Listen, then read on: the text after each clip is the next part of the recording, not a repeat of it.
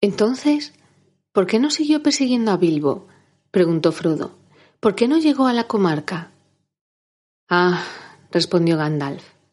Ese es el punto. Creo que Gollum lo intentó.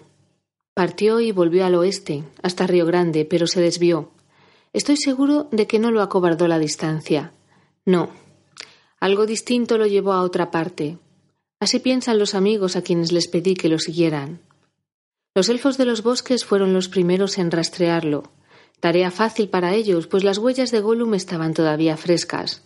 Atravesaron el bosque negro y volvieron, pero nunca lo alcanzaron. En el bosque corrían muchos rumores sobre él, historias terribles, aun entre los pájaros y las bestias. Los hombres del bosque hablaban de un nuevo terror, un fantasma que bebía sangre, que se subía a los árboles en busca de nidos, que se arrastraba por las cuevas en busca de niños, que se deslizaba por las ventanas en busca de cunas. En el límite occidental del bosque negro, las huellas se desviaban, iban hacia el sur y se perdían fuera del dominio de los elfos. Y entonces cometí un gran error. Sí, Frodo, y no el primero, aunque me temo que el peor de todos. Abandoné el asunto. Lo dejé ir, a Gollum, pues tenía otras cosas en que pensar y confiaba todavía en la sabiduría de Saruman. Bueno, esto sucedió hace muchos años. Desde entonces he pagado mi error con días oscuros y peligrosos. El rastro se había borrado hacía mucho tiempo cuando lo retomé, después de la partida de Bilbo y mi búsqueda habría sido en vano si no hubiese contado con la ayuda de mi amigo, Aragorn, el más grande viajero y cazador del mundo en esta época. Buscamos juntos a Gollum por toda la extensión de las tierras ásperas, sin esperanza y sin éxito. Por último, cuando yo ya había abandonado la persecución y me había ido a otras regiones, encontramos a Gollum. Mi amigo regresó luego de haber pasado grandes peligros, trayendo consigo a la miserable criatura. Gollum no me dijo en qué había estado ocupado. No hacía más que llorar, llamándonos crueles, entre gorgoritos, y cuando lo presionábamos gemía y temblaba, restregándose las largas manos y lamiéndose los dedos, como si le dolieran o como si recordase alguna vieja tortura. Pero temo que no hay ninguna duda.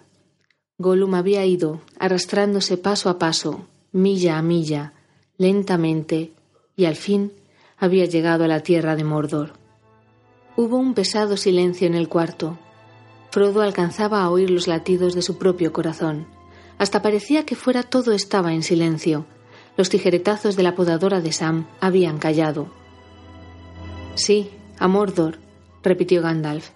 Ay, Mordor atrae a todos los seres perversos y el poder oscuro pone toda su voluntad en reunirlos allí.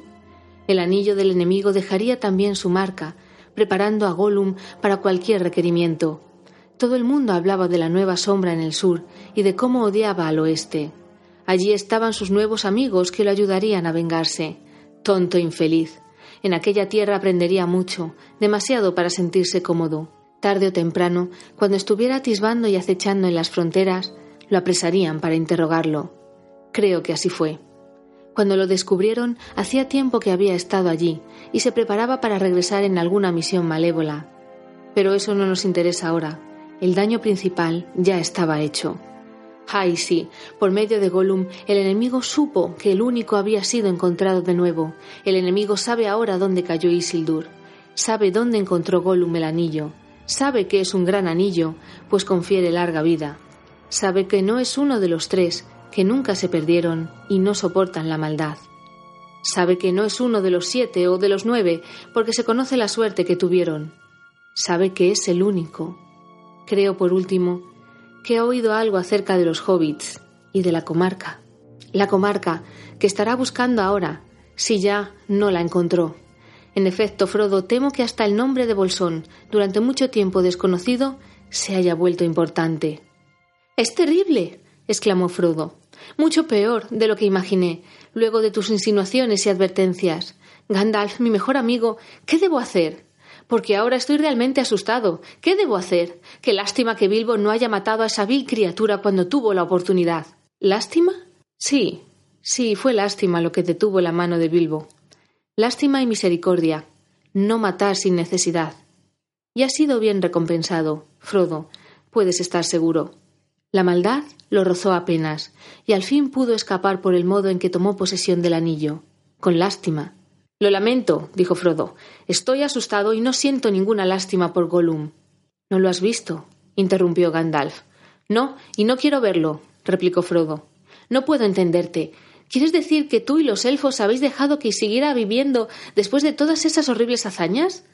Ahora, de cualquier modo, es tan malo como un orco y además un enemigo. Merece la muerte. La merece, sin duda.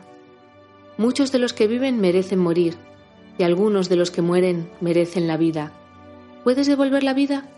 Entonces no te apresures a dispensar la muerte, pues ni el más sabio conoce el fin de todos los caminos. No hay muchas esperanzas de que Gollum tenga cura antes de morir, pero creo que aún podría salvarse.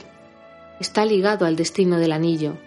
El corazón me dice que todavía tiene un papel que desempeñar, para bien o para mal, antes del fin, y cuando éste llegue, la misericordia de Bilbo puede determinar el destino de muchos, no menos que el tuyo. De cualquier modo, no lo hemos matado. Es muy anciano y muy infeliz. Los elfos de los bosques lo tienen prisionero, pero lo tratan con toda la benevolencia que es posible esperar de esos prudentes corazones.